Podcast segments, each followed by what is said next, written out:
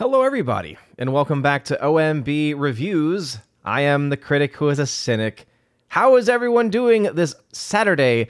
Blessed Saturday, everybody. We are at Ember Saturday uh, in the season of Advent, so still rocking the purple light. So, Blessed Ember Saturday, everybody, and welcome to episode 399 of the Welcome to Asgard podcast, the Chosen of Valhalla podcast, with no chosen to be found. Uh, so this has been uh, definitely a difficult show to to schedule, uh, as there are a lot of people, of course, traveling, people working, and that is, of course, the nature of the beast once you get to the mid December point. But with everything that was going on earlier this month, this was really the only weekend that I could do the December show.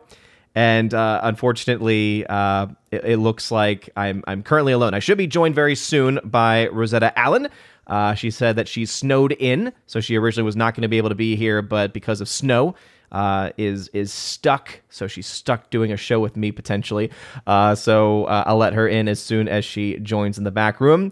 Uh, unfortunately, we also, uh, of course, prayers heading out to Tina B. Empress of the Universe. She is still having some issues with her eyes, so please keep her in your uh, in your prayers. Recently, we had the feast of Saint Lucy, and I think that it is a great saint to to pray to, uh, to pray for the intercession of Saint Lucy into Tina's life, as Saint Lucy is well known for uh, being one to go to with uh, eye conditions. Um, so praying to Saint Lucy, the intercession of Saint Lucy, and of course praying uh, for intercession in in Tina's life to be able to receive healing. Uh, for for her eyes, and hopefully is able to recover soon and recover quickly, uh, not just to be a part of the Asgardian community here, but of course also the Soup to Nuts community as well, which she and Stephanie B run and have a darn good time with. And so while I am in the chats, I'm checking the the Discord right now to see what's going on. Um, thank you for joining me early. And yes, uh, Father Christopher Miller, thank you very much for being here uh, today. No stream tonight uh, because of us having an earlier stream. Whenever we have the chosen streams, I try to cancel the evening streams uh, simply because doing two streams in a row uh, or two streams very short next to each other, it, it's just something I don't know if I could physically be able to handle. Uh, and uh, just the fact that normally the usual chosen stream goes about three hours uh, in order to be able to give everybody the you know as much time as they as they want, as much time as they would like to be able to to mention the things that they want to talk about, whether it be movies, pop culture, projects they're working on, uh, other things like it. I was thinking today we could probably talk a little bit about maybe Christmas, uh, talk about Christmas traditions and things of that sort. But we, of course, uh, will do so. Uh, once the chosen get in. But while we wait for the chosen, let us say hello to the people. We got Derek McManus in the chat. What's going on, Derek? How is it going? Sahil, what is going on? Saying it's hilarious to see how the projections for Avatar 2 keep falling. Yes, I will say this much do not be fooled by those numbers. Uh, this is something, as you all know, I'm, I'm always very uh, vocal about, uh, warning people about reading too much into early numbers. Because right now, the film is still projected to make around 120 to 150 million dollars in its opening domestic, which is still quite a bit more than even the adjusted for inflation opening of the first film. So it's tracking better than the first film money wise. Now, that does not equate necessarily to having as many people, because uh, again, I, I, keep shouting him out. I shouted him out on Friday Night Tights last night as well, which was a fun show. Um, but I, I, I, will shout him out again, Valiant Renegade, because something that he has been very uh, consistent about is talking about how because the average ticket price has changed so dramatically between when the first Avatar came out and this one, even though the money might be higher, ultimately we see that the number of people is lower because with a higher ticket price, it means you need you, you, you don't have to have as many people to make as much if not more than in previous years. And so because of that, though we are seeing this movie tracking to do better than the first film, we uh, are also looking to see the film have much less actual people. So the audience for this film has absolutely dropped significantly. And I think that that trend will continue both domestically and internationally as we continue to move forward in its actual release. But again, 120 to 150 million dollars was still the range that I was seeing domestically for this movie. I think that the uh, the range for China, China Remember that that was one that they were originally projecting it to make around $100 million this weekend. And that is not looking like it's going to happen because they were expecting to have around 3,000 screens open for its opening day. Only 1,700 were actually open. So they were at half capacity in that instance. I think that they were able to open up more of their theaters by the weekend. And so it's it's looking like it might be a little bit better than what it could have been had half the theaters been been open the entire weekend. But either way, you're looking at it being 50 to 75% less. And they were projecting it to make around $100 million in China opening weekend. So now it's looking what maybe 50 to 75 million in China. And yeah, not it's it's definitely not a good look for the film. But the reason why I say to be careful, and Valiant Renegade has mentioned this as well, and I know that he'll be covering this as much as I will, is that Avatar, James Cameron especially, uh, and we look to the first Avatar film as, as kind of being uh, evidence of this, will have very good legs because of the fact of when this film is releasing. It's not a mistake that Disney decided to release this film this weekend because it's got this weekend all by itself, essentially, all next week. Then you have Christmas weekend, which, again, that might ultimately also be a little bit of fool's gold because the, the drop actually might be a lot higher because of Christmas, because of people being together with family and not going to the theater, though, of course, there are people that go to the theater on Christmas as well. So that'll be interesting to see. And then you'll have the entire, you know, week after Christmas where people will t- typically be off. At the very least, you'll have a bunch of people off from school, college students, high school students as well, people who much more likely would go to see this movie. You then also will have a lot of people off from work, maybe a couple days that week, maybe even the entire week. And so that is going to create a lot of money for this movie. And so what Valiant Renegade is pointing out, and which I will totally agree to, is that this film will have a very good holiday run. And because of that, even though the projections for this weekend are coming in a lot smaller and a lot lower, I think ultimately we will definitely see the film do very, very well as far as just the total number is concerned. Um, whether it hits 500 million internationally at this point, based off of China being less and based off of even the domestic being a little bit less than what they had thought, I think that we're probably looking closer to four to 450 million worldwide, if I had to guess. I have not checked to see what the recent updates have been. I'll go ahead and uh, pull up Deadline's box office. Yeah, so yeah, they of course are adjusting on the fly, and this is something that they do. Uh, important just for us to, to always keep that in mind that when it comes to box office numbers, you adjust when those numbers are actually, you know, as they come in. But I'll go ahead and, and pull this up for people to be able to see. So that way we can we can talk about it. So as you can see, Avatar lands $53 million Friday. James Cameron sequels between 130 and 150. So as I said, between 130 and 150 million dollars is what they are expecting the film to make money wise. But uh, again, going back, and I, I think I'm just going to call it the Valiant Renegade point. I would call it the VR point, but then people would think it's a little bit different. But the Valiant Renegade point is this is dollars, not people, right? So there are not nearly as many people buying tickets to go see that. And this is something that I actually pointed out last week on the show. Remember on Tuesday's show last week, I pointed out the fact that um, you had a lot of people buying tickets to the IMAX 3D. You had almost nobody buying 2D tickets and very few buying even the 3D tickets for opening night. That was specifically opening night. I think I went to Friday as well, and it was a very similar story. So that's why you are still seeing a high number here because the average ticket price is higher. But the number of people compared to the first film, yeah, there's no way this film is going to get anywhere close to the same number of people. But this is the update from Deadline. It says the box office media will be quick to judge that Avatar is coming in under its projections with an opening day of 53 million, off from the first day previews of last year's Spider-Man No, no Way Home's 121.9, the second highest day of the year, and a three-day weekend between 130 to 150, which is different than the domestic 260. So again, this film is coming in underneath projections, but even the high projections had the film making between 150 and 200 domestically. So it's still making well over $100 million domestically this weekend. It was still also initially going to make less than No Way Homes, right? It's still going to be less than No Way Homes. But remember, that though the opening weekend is not going to be as impressive as No Way Homes, even though it is coming in underneath what the initial projections were, that does not mean that we're not going to see strong numbers every day this week. Decent numbers next weekend. Again, Christmas holiday being on a, you know, with Christmas being on a Sunday this year, that's going to make things interesting, right? Because that means that Friday, Saturday, you could actually see high numbers because people will be spending time together on Sunday, and Sundays are not always the biggest day for the box office anyway.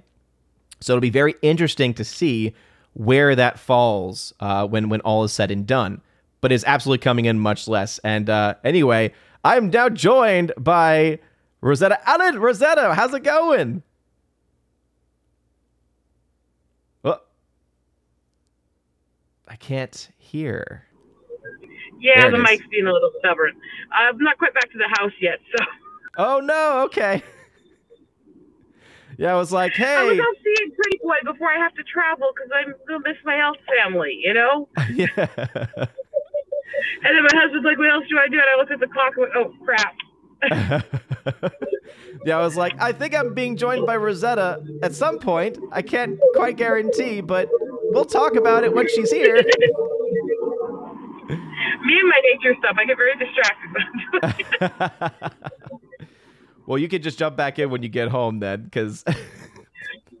yeah, I'm sure it's gonna get a little noisy. Let you know what's yeah. going on, and it just takes too long. It's not a long drive; it's like 15, 20 minutes.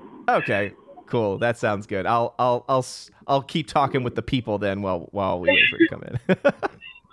I'll, fill, I'll fill you in on it when I get there. All right, sounds good. I'll see you in a few.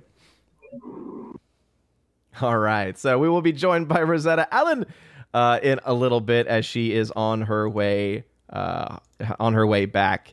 And we also should be joined by Laura, the modern major general, at, at some point. I know it's going to be somewhat random because she's also dealing with some some house stuff today.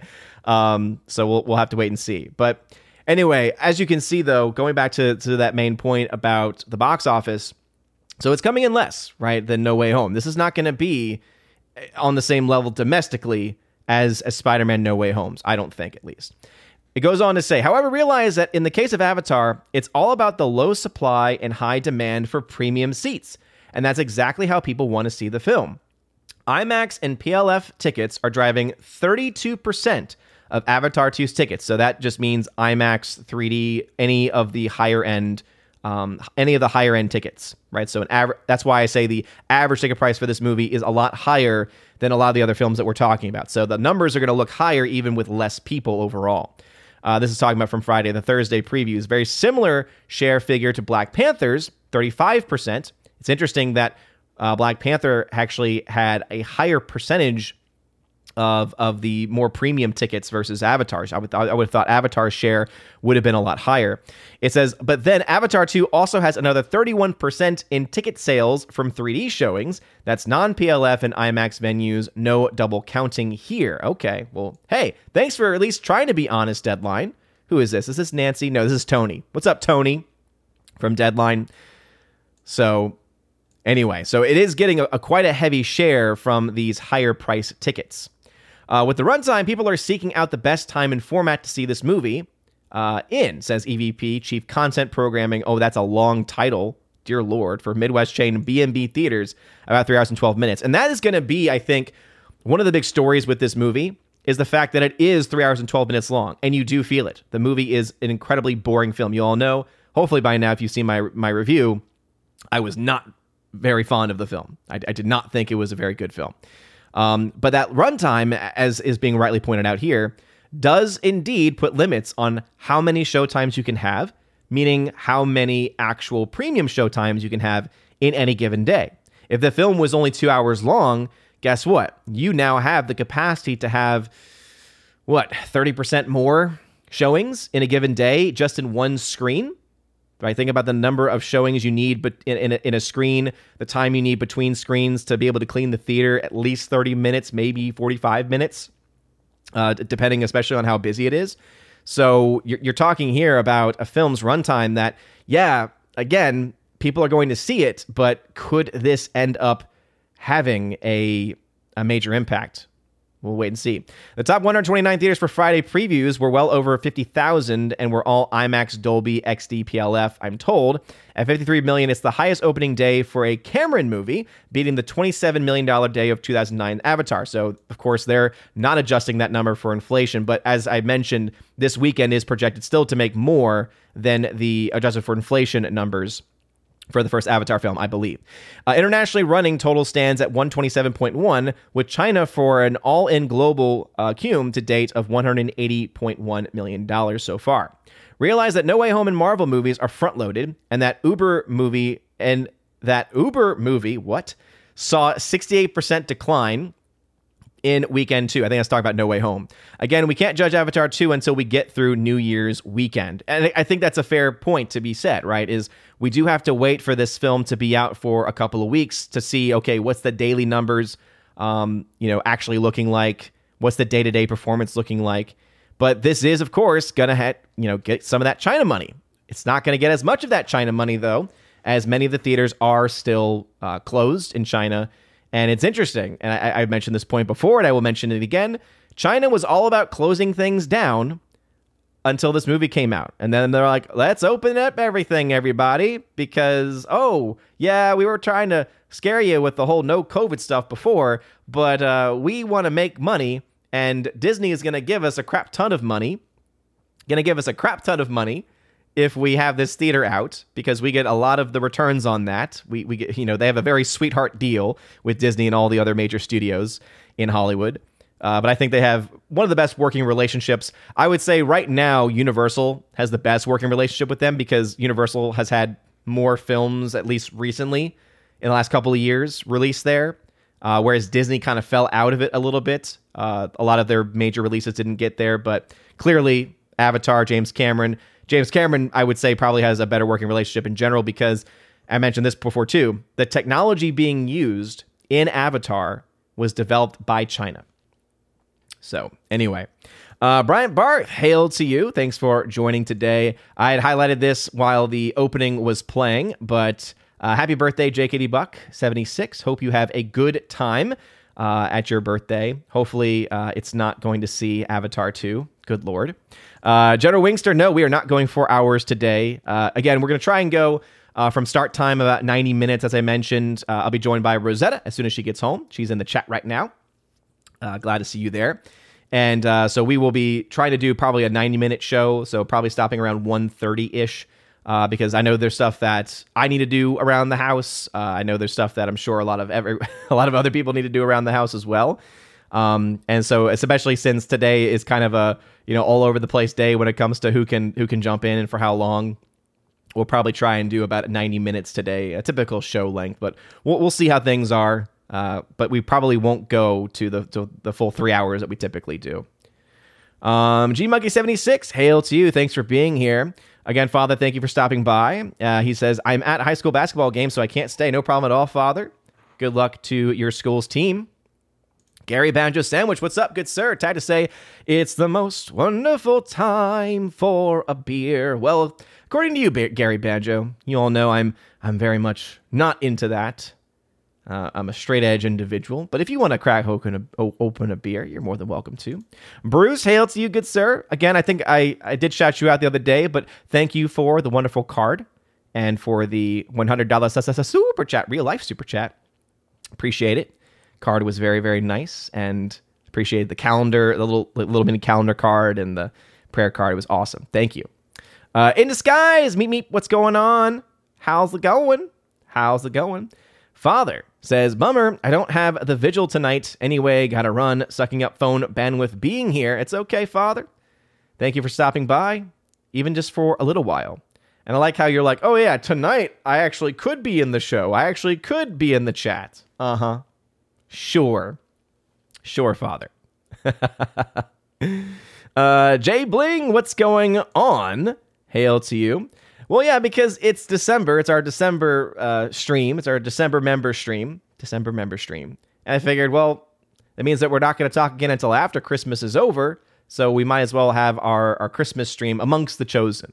Uh, I'll still have a stream, pl- still planning on having a stream on Tuesday evening. And then, of course, um, coming up this weekend with the 23rd I I think Friday Night Tights might still be possible because my Christmas travel plans don't start until after Christmas Day. So um, I'll have to wait and see, of course, what we are doing. Uh, gotta check with the wife. Gotta check with the lady Frey, of course, um, as she uh, might be making some plans with with some friends. We'll have to wait and see. But uh, the chances of us having a Saturday stream next weekend, we'll have to wait and see. Dragon Bricks, what's going on? Welcome back to the chat. Yeah, no competition for the film. So that's why, again, that's why I think it would be a mistake to undermine this movie. It would be a mistake to undermine this movie because it might be coming in underneath where people expected it to be this weekend, but it will still have a, lot of room to run. And because of that, that massive uh, amount of money that each ticket costs, just even on average, it's going to make it back. Uh, again, I I did not see the film in 3D, um, and I will just say I don't think it's worth seeing at all. I think the film is a three-hour waste of time. I don't think anyone should waste their time with it. I think you would be using your time much more efficiently by going to either see a different movie. I recommend The Banshees of Inisherin. People were apparently coming after me. I, I think there's a lot of people from either from Ireland or from I, I just noticed a lot of comments from people from from Ireland under the review that I did, the review that I posted for the movie. And uh, there was a couple of comments where they were trying to go after my pronunciation. It's like, come on, I'm not clearly not going to get the pronunciation perfect. Let's see. Paul Fisher, thank you for tagging it, sir. Says, does anyone track tickets sold for movies? So I do know. I, I found this the other day just by mere like happenstance, by mere mistake. Um, that the numbers, you know, tracks ticket sales, uh, like actual ticket sales, to a certain degree. Um, I forget exactly how and where I found it, but uh, if I can find it again, I will. I will try to bring it up. Let's see, annual box office. Okay, yeah, it was under the annual box office. So let's see, complete chart for 2022. Yeah. So according to, and my guess is, let me see their methodology. Says this chart ranks by most. Let me pull that up on screen so people can see. Uh, this chart ranks movies by the amount they earned during 2022. It includes movies released in previous years that earned money during 2022. For example, a movie released over Thanksgiving in 2021 will most likely earn money in both 21 and 22. Click on the individual movie to see its total gross over all the years in which it played. Inflation adjusted figures are based on ticket sale estimates. Uh, see top 2022 movies at the domestic box office. Movie Index 2022 for overall of all movies released in 2022. So this is the one place that I've seen as far as tickets sold. I'm sure there might be other places. But anyway, looking at this currently, if you look at Avatar Way of Water, based off of this is just domestically, they are projecting that as of right now, the Way of Water and that $53 million opening, so just the Thursday and Friday numbers, that 5.7 million people, 5.7 million tickets, almost 5.8 million tickets were actually sold for it. So that obviously will go up by the end of the weekend. But the top movie, Top Gun Maverick, $78 million, or rather, 78 million tickets sold. If you go back a year, the top grossing film was Spider-Man: No Way Home, uh, which was 66 million.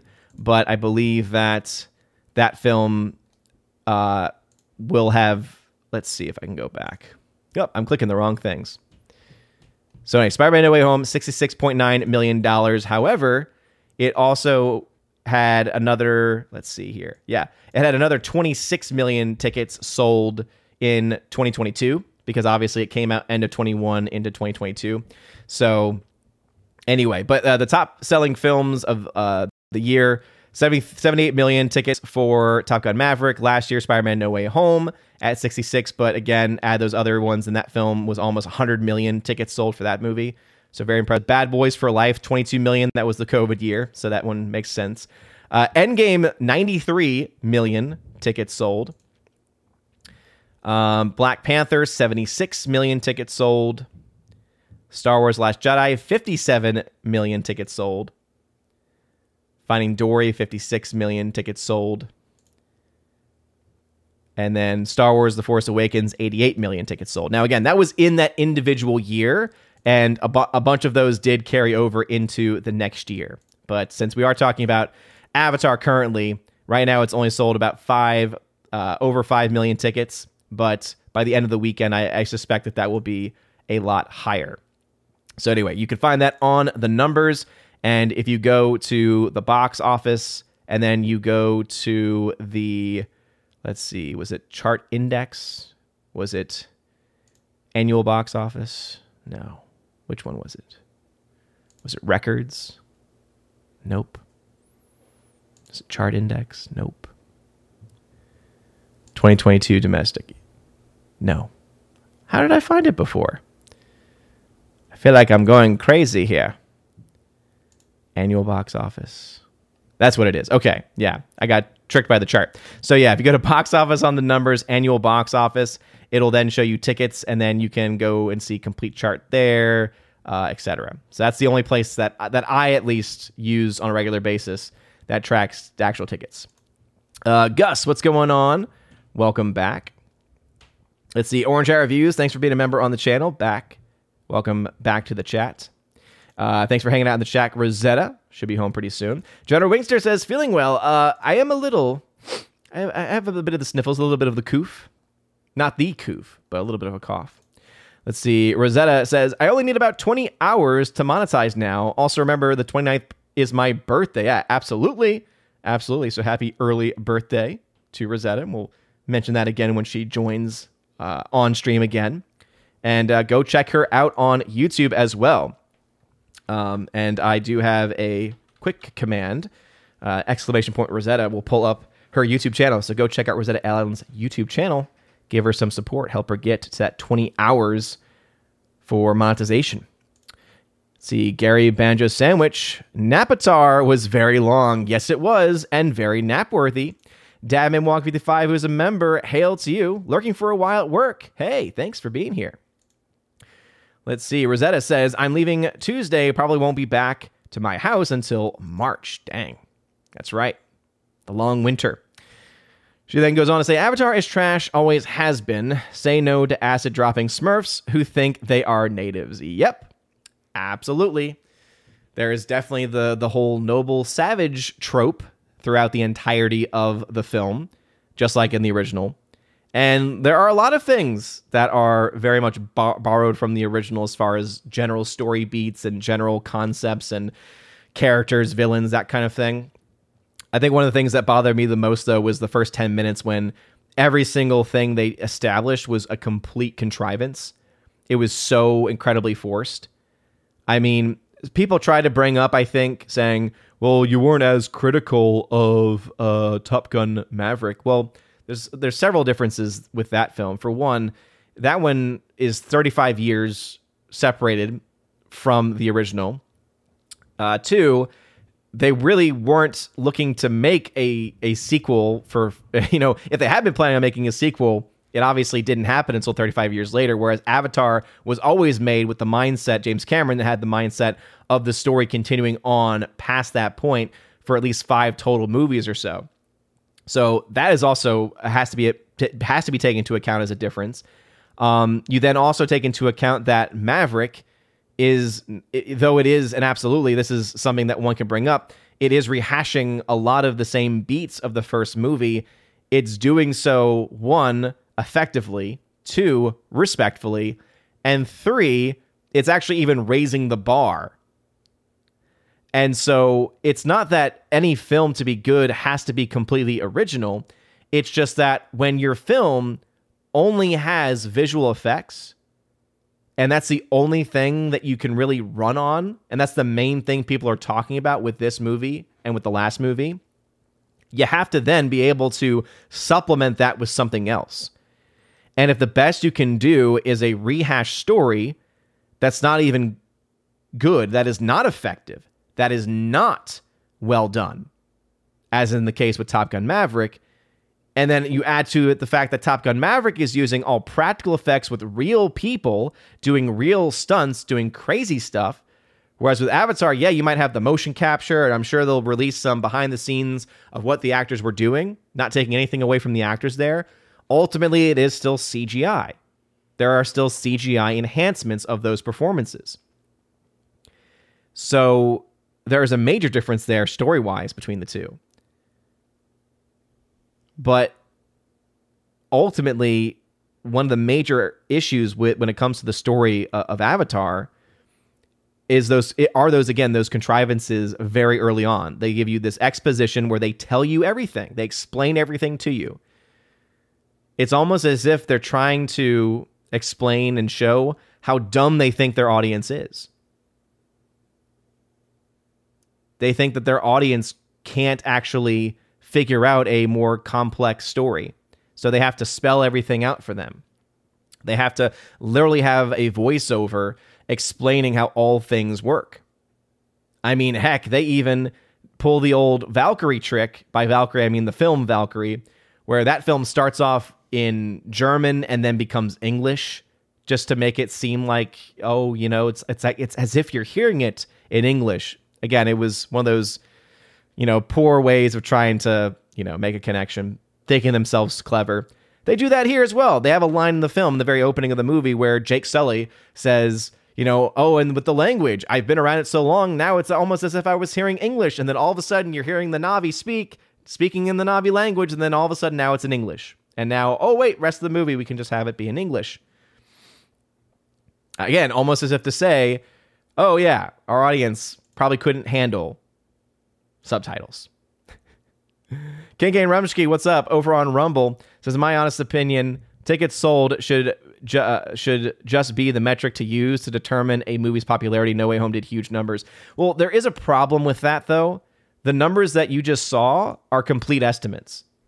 Because remember, that's just based off of average ticket price. So they take the average ticket price and then they divide the total box office and that's how they get their tickets. It's not the act it's not as if there is a running tally of, "Oh, today we sold 500 tickets, add it to the pile." I wish there was that metric. I, I think that is and should be the metric that's used because that's the reason why you have films like Gone with the Wind, for instance, that still has such a massive stranglehold on total worldwide box office records. Because if you look to the actual tickets sold for that movie, none of the modern films can even hold a candle to it. Victor Fontaine, what's going on, good sir? Welcome back to the chat. I know a few people waiting to see Avatar next weekend because they couldn't get Prime 3D IMAX seats. Exactly. Next weekend, I don't think, unless they've pre ordered the tickets for next weekend, I don't think next weekend's going to be a very good one to go see it either. I, I would say it probably would be better to see it during the middle of the week. Anyway, Rosetta says Avatar sucked. Special effects are crap if the movie sucks. Yeah. Again, the, the, the special effects, I will say the world that's built, yeah, okay. It's impressive but I made this point before, and, and I made it last night on Friday Night Tights. This movie is not really a movie that's worth seeing once, let alone twice. It honestly, the only place that I think this this movie has a place is on the screen of every Best Buy 4K TV as a reference source.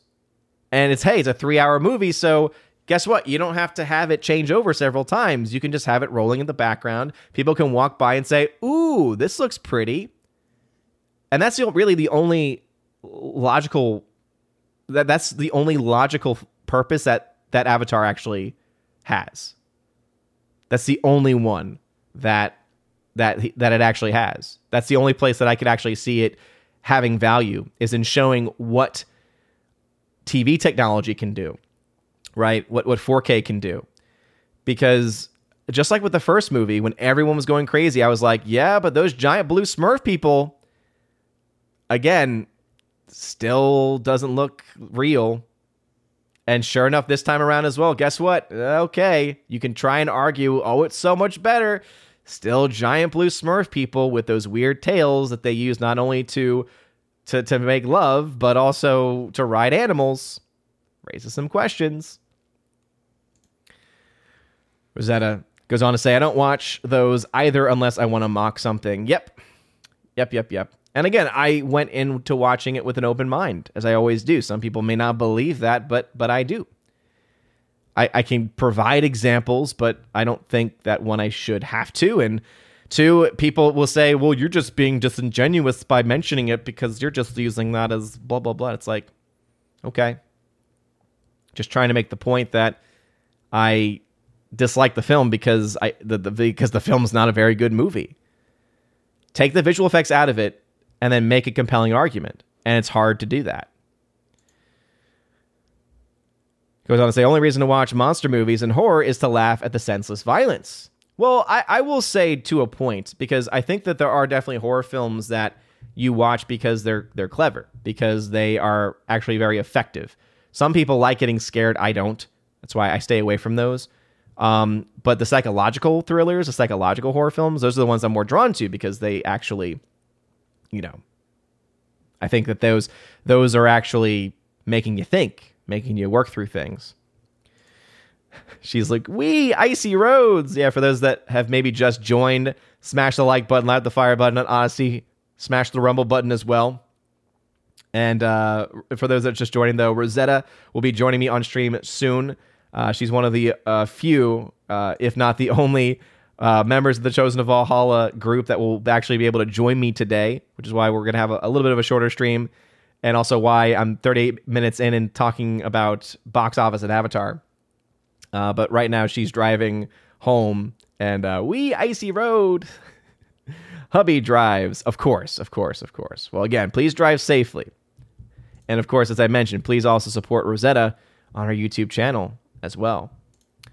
She goes on to say Hollywood thinks all natives are tree hugging hippies, clueless fools. Yep. Coming from someone who herself is is a native. For those that don't know, Rosetta is Native American. Now, of course, in, in today's modern world where color of skin is what determines what you are, people would oftentimes and often do look at Rosetta and say, oh, well, she's white. It's like, mm, okay, well, that's that's that's not how we determine these things, okay? Just because someone looks a certain way doesn't mean that that's what their heritage or their culture is. I mean, come on, people. Come on, people. Um, but if anyone's going to know anything, especially about just how bad Cameron is in the representation of of native life and of native culture, if anyone's going to be able to speak about that, especially, it's going to be Rosetta. Um, but yeah, it, it's just it's amazing, right? Because this is yet another film that, whereas the first film is much more tree huggy, this one's all save the whales, save the oceans, save the whales. So that this film has just as much of a political message as the first one does. I, I, will at the very least say that at least it doesn't have and the name for the item isn't as dumb. In the first film, the uh, precious resource was was literally called unobtainium, Yes, and there are people that defend the writing of the first film. Unobtainium. In this one, though it doesn't have as dumb of a name, it is as silly of, of a process. Somehow, some way, they figured out. And by the way, I mean, I'm not gonna really. You all know my thoughts on Avatar, and now on Avatar 2. I'm not really gonna protect anyone from from spoilers as far as basic plot stuff. I mean, I'm I'm not going to talk necessarily about um, you know, let's just say uh, spoilers are, are going to likely happen. But I will say this. I don't think any of the spoilers that are ever going to be mentioned about this film will change your opinion about the film. As far as, you know, if you were going to enjoy the film already, you're going to enjoy the film. If you were going to hate the film already, you're, you're going to hate the film whether you know what's going to happen or not, because that's one of the things this film has a problem with is that it's very predictable. But what's not predictable is Rosetta Allen. What's up, Rosetta? Sorry, it's at the beginning. I'm just having no, one of it's fine. weeks. It's fine. Welcome, welcome back, Rosetta. One of my chosen of Valhalla. Finally jo- joined by a chosen. How have you been? busy, very very busy. no, I got. I posted a few shorts uh, the day before my husband's birthday at the end of last month. At that point, I was under 950 subs, and several of them got over the last month. They, it's just a question of if they actually hit or not. they've been getting nothing if they don't, but for them picks them up, they're getting anywhere from thousand to seven thousand hits on consistently. For a small channel, that's pretty big. Oh yeah. But I went from like under 950 subs to almost 1200 in a few weeks here. nice. And I've gained almost 2000 watch hours. Oh so wow. I'm literally like 20 away from monetization level. Oh, that's amazing. Yeah. So I, I posted it earlier and I'll post it again, but please, people, check out Rosetta's YouTube channel. It'll be posted by uh, Heimdall in a second. There it is. So check out her channel, subscribe to it, and also make sure to to watch and support her content. Help her get those watch hours up, so that way she can get monetized. So yeah, because yeah. you had the big uh, 1K celebration, right? Yeah, that was yeah. like a week ago, and I'm already I know. close to the monetize on it, and I had like 1,200 left. No, actually, I had over 1,400 hours left to get when I did that stream about a week ago. Nice, and it's less. Like I said, it's close. so, and then once you get there, it's just like you, you, still have to do the whole process of waiting because nothing can be you know instant with YouTube unless they're taking seen, down your content, right? I have seen it take people anywhere from minutes to months to get mm-hmm. monetized. Mm. You never know which it's going to be. Yep. So. Yeah, but it would be it would be nice shorter. if they do it quickly, so I could actually get like super chats and gifts for my birthday. Yeah, but I'm not going to hold my breath. well, that's why I always recommend people, even if they're not monetized, um, to create like either a Streamlabs link or something like that, so that way people can still donate uh, to you already, and then you don't have to. Because that's the thing too. Is like you get so excited that you're monetized on YouTube, and then all of a sudden you kind of look and see, oh, how many super chats did I get? Oh, oh wait, YouTube's taking thirty percent of every. Oh, oh, it's not as okay. you're like, oh, maybe I Maybe I should have had something else set up. because place. I'm going to be gone for so long and I have so much I have to do while I'm gone. I've been going through like all these animal videos I've never gotten to post or deal with because I'm not great at editing usually. Mm-hmm. Um, the 5K player for videos and Blu-ray on your computer actually is a very quick way to cut sounds out of the videos and clean up the images that they shake from my like tremors. Mm-hmm and it's not perfect, but it makes them look cleaner. And I can slow them down on a few so they can see the details of how the feathers shake when they open and wings and stuff like that. And nice. Eh, they may not be big videos, they may not be ultra edited or fancy, but I can at least clean out the background noise and wind and let people actually see the animals moving and stuff and just program one to post a day for the next few months. So if I can't do stuff while I'm taking care of mom, I'm still at least getting some content out. Yeah. Absolutely. That's awesome. And uh and yeah, you're getting ready because um obviously you had mentioned the snow kept you from because you were going to start your travels to see family. We were supposed to originally try to leave last weekend, and my women's group, which is the church stuff, wanted to have an extra week. They so they planned this whole potluck there. So I delayed an extra week for that, and then all the blizzards hit because she's in South Dakota. Mm. So as they're trying to open up South Dakota, we're getting snowed on here. oh no. snow just follows your family everywhere. So it's okay, we deal with that. We'll yeah. get things done. We'll fix it. That's not a problem, but eh, we'll find a way. Even if mm. we have mm-hmm. to take alternate routes or places that didn't get hit as much, we'll find a way. Yeah. But my mom's already trying to get us to rearrange and redo my house enough to have her come out here next winter so she can go track eagles with me. mm-hmm. Because as she said, it doesn't make sense for somebody with her issues. She can't drive on the snow because she's limited on driving anyways because she has mm. cataracts and other issues. So she can only drive some hours of the day. She can only drive certain conditions and stuff. And it doesn't make sense for her to be alone out in the mountains for months in mm. a time when she can't really drive. Yeah. So she's like, well, this we already know your house isn't ready for this. It's not. There's so much stuff I'm behind in this house because of the last couple of years and taking care of family. There's no way I could just bring her out here to stay with us now. Mm-hmm. But she wants to come up here for a couple months next winter and actually go track eagles with me and interact with the animals and stuff with me. That's awesome. So that means I got a lot to do the next year yeah. because I have to go help take care of her for this winter and be basically her chauffeur and help out with the house, mm-hmm. and then do all, try to get all my work and all my summer stuff and get finished projects and try to get some of this stuff out because I have so many things almost done mm-hmm. that have just been delayed over and over with all the things that keep happening to my city and my family. Yeah, because uh, Eagles book, right? Eagles yeah, book it's big one. so close on those, and I have both versions almost completely finished on that. Because remember, I told you I was doing an alternate that's none of the pictures are the same picture. Mm-hmm. Yeah. Um, I have both of those almost completed. I have all this stuff done, but I can't work on the Eagle book right now because my computer is dying hard and it can't run the program. It keeps crashing. oh no. So it's like this has been like task after task.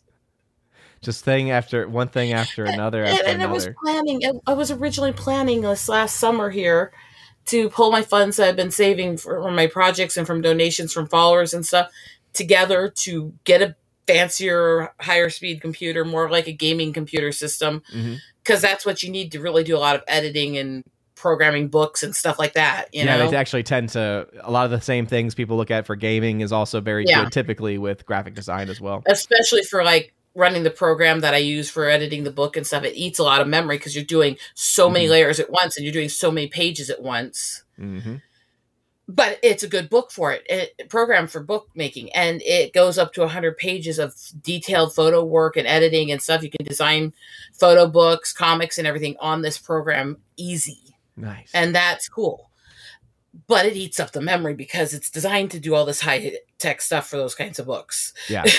it's also a hundred dollar program Mm, so it's not a cheap little device yeah. but I have extra places where I'm allowed to save it to computers. You have so many downloads for the payment and all that. Mhm. I just need to get a better computer. Yeah. But I was going to do that with my funds, and then all this happened with losing dad, and all my funds went to helping mom pay for everything. Yeah. So my money went bye bye and then some. And that's again even more reason to to go and give give Rosetta some support over over on YouTube. But but it is amazing. It doesn't. It sneaks up on you how much everything costs, even with getting partial funds for funeral and stuff because of the tribal stuff. Even with you know the disability and all that, so paying part of the medical, just dealing with the leukemia center, the transportation issues, all the things that happened in that last week came out to thousands and thousands that we have to pay for all this. hmm And you think about how much this would have cost somebody who didn't have all those extras to help. Yeah. But you know how, how much how how is this little disabled woman in the sticks with no real income supposed to pay all this without our help right Mhm. yeah. No, no, absolutely. You know, it's it's it's that's why it's one of those amazing things about just and I mention all the time just about the community itself because you, you just start to learn about more people, meet more people and and learn about the different situations that everyone's a part of. It really helps people I think kind of get outside of their bubbles and to get mean- outside of what they're used to and to realize, "Oh, there are these big problems that exist and oh, this is the reason why I should try to push and support these types of programs over others because of the real world impact that it has.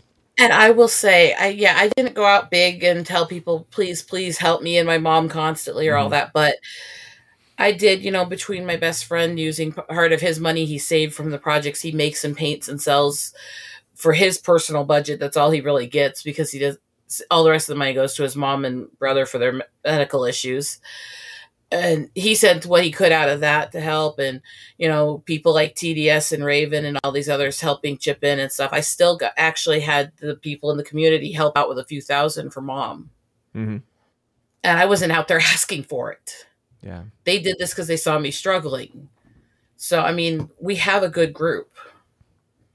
We really do and they're really good people Absolutely. Absolutely. And they, they show up and that's that's what's always been so so amazing about it. Um, now there are some people that are, are not nearly as amazing. Uh, I had seen this comment. I was, I was going to highlight it before you jumped on, though. But yeah, he's he's not trolling. Uh, yeah, Jeremy genuinely enjoyed uh, the film. so he And- probably was rolling his eyes with my snarky comments about avatar that i put on that right Probably because he and Ryan did both enjoy the film. Uh, oh I, I come still- on they're supposed to hate everything can't they keep up with the Well, that's what's so funny too, though, right? Is that it? I actually, I love it and I hate it because it's like oh, seriously y'all enjoy this, but then also it it kind of just helps to continue to fight against that that narrative that's perpetuated against against our group especially where it's like oh yeah aren't we supposed to be this echo chamber where we all have the same ideas and we all agree and believe in the same thing? It's like no we are all individual persons. And I mean, it's it's great when things like I mean, because the last time that me and Jeremy had a, a, like a vehement disagreement on a movie, it was about um, the uh, Tomorrow War, right? Because he was he really enjoyed that movie and was defending it, and his the main topic, the, the main point for him in that movie was that it wasn't woke, and that was like I was like, okay, no, that's not. We need to raise our standards here.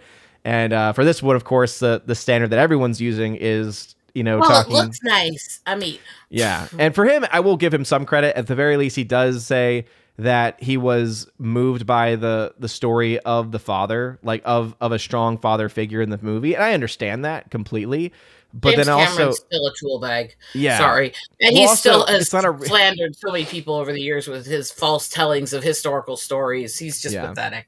Yeah. Well, also too, it's it's hard to like. I I would understand it if it was actually like a, a real person, but it's a giant blue Smurf dad.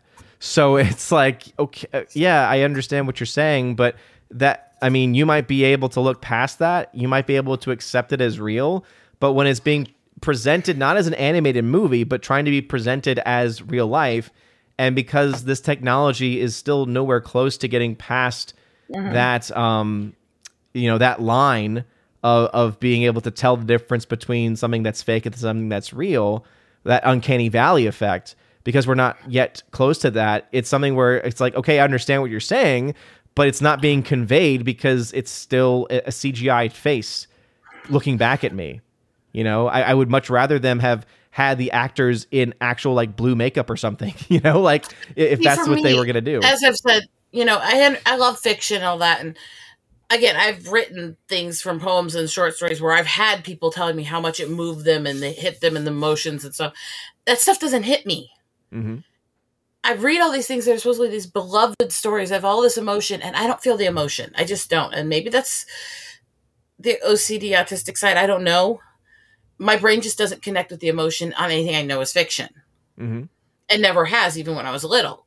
yeah The things that move me are things like Thunderheart, are things like October Baby, where they're talking about a girl who literally finds out the past of her surviving the abortions and being adopted out and stuff. Things where it's real people and they're real stories. hmm because that's what moves me, whether I agree or disagree with the person in the end, because that's the heart of reality. That's Mhm. people. That's re- real. Yeah. Well, I mean, that's even why I think that there's that nuance difference between that, again, live action uh, with animation, live action CGI versus, you know, actual animation style, where I, I look at the both, I look at both Lion Kings, right? I look at the Lion King animated where they can draw emotion on faces that, to, you know, that obviously as animals don't have that same level of like don't don't show human emo- don't show the, that level of emotion right that humans do in the same way right No, because obviously human animals' faces, and animal faces- faces are different right Animal Uh, faces emote emotion differently. exactly I, exactly I'll have you play one of my shorts in a little bit here to show you that difference. yeah. Because I actually have a perfect one for that, where it's the otters actually nuzzling up and cuddling and playing together, yeah and you can actually see the emotions. But it's like you look at the so you look at the original animated lion king and you're like oh i feel mufasa's death. But then you look at the live so-called live action but it was actually just all cgi and it's it's just oh those lions look so lifelike. It's like o- okay but yeah you're also losing any ability to have a human like a human emotional response. Like you're you're losing mm-hmm. That that aspect and i think also you made a good point about how the ultra high def stuff is probably also having an impact as well I've Um, noticed that with a lot of like the cheap movies and stuff because I've told you before I will shamelessly watch low level horror movies and Christmas movies just to mock the story for hours on end mhm. and make fun of the characters. It's a thing I do. I'll Mhm. record a corny Christmas movie and it'll take us six to eight hours to watch it because we pause it constantly, making fun of the story and acting out things, mocking it. Yeah This is me and my husband. Um, this is the guy today who decided he came up with a new phrase for all these people who get their political feelings hurt easily cuffifis mm. which of course you get that instantly right the whole covfefe thing. I know Fifi's. Think oh, back to the- Oh, co- like oh. oh he yeah, altered yeah. it slightly to go Okay, for the yes. Fifi. Now I yeah now I now I yes. he, no, he, there's a whole post about it. He made this whole joke about it, making fun of people on both sides with it. It's like, oh my god. My husband has kind of a twisted sense of humor for being such a quiet little Christian engineering boy. I'm just gonna say. Um, so I mean, that's what we do. That's how we laugh and enjoy this stuff. hmm But you, the last couple of years, as they're getting into the really high def on the 4K and dipping into screwing with the 8K stuff on a few of them and stuff, you're really starting to see they look older with all the makeup, with everything. They still look older on the high def than they do Mhm. even in person as people. And some of these are people I've seen and act, interacted with and met. They look so much older on camera than they do in person because Yeah. you're seeing lines that you wouldn't even notice in there. We have a guest. Oh, It's baby Thor. baby, hi. Hey. Oh, Mm, Hey, buddy. what a cutie. Hey, buddy. Oh, you just want to you just want to be on stream? Hi. Huh? Is that, is that a microphone? Wow. Oh, now you're gonna make me get all mushy. Don't do that. Is You that completely fun? derailed me. No, no, Daddy.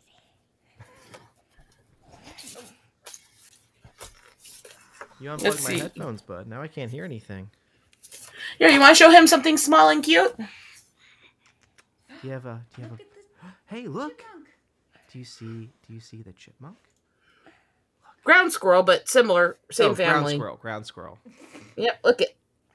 Kitty. Wow. You gonna push? You gonna push the microphone away? You want to say something? okay, back to baby. Hey, what is what is what does the Death Star say? Yeah, it does say boo. What is what does Darth Vader say? Go back to the baby. Sorry. What does uh what does uh Jabba say? The, the, the Davis What does Jabba say? and What does Jabba say? Does Jabba say ho ho ho? the blue. Oh, you see, it's Want to see the baby? sorry. Yeah, he sunk into my lap. So you you put me back small so we can see him. oh my bad. Bye bye, baby. I forgot that I had her on full screen. Oh. Whoa. Whoa! Ho ho ho ho ho. Oh, There's River. All right. okay. You ready for your nap? Aw. You're not ready for your nap? No. He's like, no, I want to interrupt the show and get attention. Ooh, can you say what does uh, Bib Fortuna say? Dewanawanga. Is that what he says? Dewanawanga. All right. All right. Back to Lady Freya. Aw, baby! All right. Bye bye, baby Oh, Thor. baby. Daddy. Bye bye. Night-night. Bye night. Aw, baby. He's about to go for his nap. Yeah, he is someone. G Monkey. Yeah, he's over three feet tall, and he's only two. He is off the charts, as they say, for his height. So you got the right name for him if you actually keep calling him Baby Thor. I know, right? It's just it's so funny to see him up against people who are like a year older than him because he's about the same height. Um, and we even looked into like average heights of at the average height of a five year old. I want to say is like three feet eight inches, and he's already three feet. I, I was like that when I was young. I was way Yeah. over the expected heights and stuff. And thank God I quit growing height wise when I was about 14 because I was already over five eight then, you know? Yeah. But I remember because I shot way up and way out really young. And as you can imagine, all the teenage boys love that. Um, I was the it- tallest kid in uh, middle school. I was, I, I forgot how tall I was, but I, you know, I'm six feet now, but I was the tallest in middle school. And then as soon as I got into high school, that's when all the basketball players shot up and, you know, all the other, but I'm six feet. So, you know, being over five eight as a woman is actually pretty tall. Mhm. I go to women's group and we have this large group of women from all over different spectrums and I'm in the top few height wise. So when we stand up to do the singing and stuff during the group, I'm like standing over everybody. yeah, Lady Frey half five of them hit me nine. like here. La- yeah, Lady Frey is five nine, so his chances of being over six feet are very very high. Um, bas- See, you're tall and she's tall. That makes sense. Yep. I'm tall and my husband's five seven. He's actually shorter than me. Yes. Ah, remember remember when like you're younger and like that kind of stuff like it seemed to matter, and then as you grew up, you're like, oh, it just really honestly doesn't. It doesn't really make any. I, my husband just says it means he's closer to the parts he's interested in. Oh Lord. Well, with that being said, Hey, I'm Uh, just saying my husband's Manders. Manders talked about saying, well, it might be good for Best Buy. Talking about Avatar 2, might be good for Best Buy demos, but who goes to Best Buy anymore? That's a fair point. Uh, this physical media and physical spaces definitely are are you know on the lower Well, end of things, but What's the point of going to Best Buy anymore? You go in there and they've got almost no movies anymore. Yeah. They've removed like 90% of that section to stick in a bunch of idiotic things that don't matter. Oh, it's so bad. It is. I mean, because I remember I go, I I went there once and I was like, all right, I'm ready to buy some steel books. I'm ready to buy some 4Ks for giveaways, and I was like, oh, they literally have nothing. Last time I went into the, our local one, they don't even have any aisles for it anymore. They have two little end cap pillars near the re- registers. That's it. Mm-hmm. Yep. Ours is like that too, where they have the the like.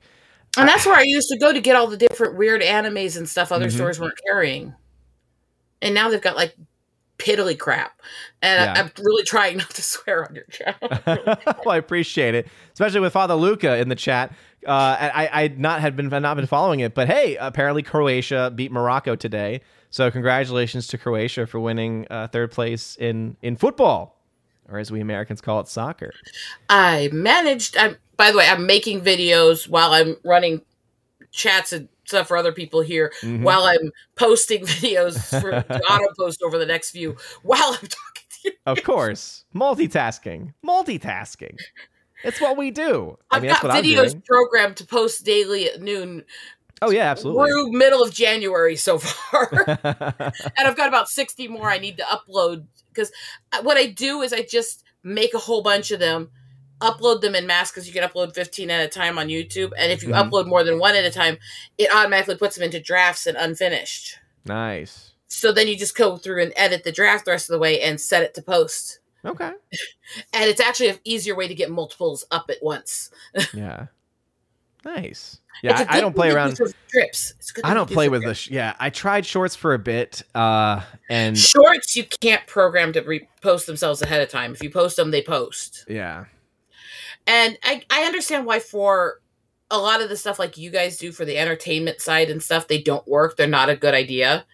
For but for animals, though, somebody for somebody whose channel is largely the fact that she's a nature photographer and interacting with animals, yes. shorts are like a freaking godsend. It, I mean, if I had a dedicated channel to my dogs, I'm sure the shorts would just be, you know, they they'd be going off the. because it's- it's really crazy because I get like massive, massive watches on everything I post that has anything to do with Pretty Boy and his family up at the elk habitat. Mhm. They love him. Well, he is gorgeous. He is a gorgeous elk. He's one of the prettiest bull elks with the most gorgeous racks. And and that, by the way, YouTube censorship on an elk video. One of my friends posted commenting Because on his out rack. of context, if you don't know that a rack is, Yeah. but I mean, it's it's a pretty mild word, anyways. One of my friends Yeah. commented to me that he got a notice that his message wasn't being posted, and I got a notice. Are you going to allow this, or is this sexual harassment? Because he commented on how pretty Pretty Boy's rack was. oh goodness gracious. It's like- Oh, for crying out loud! It's like you, you realize that these words do have definitions outside of how they might be used. What's the word? Colloquially. I mean, like they- they're.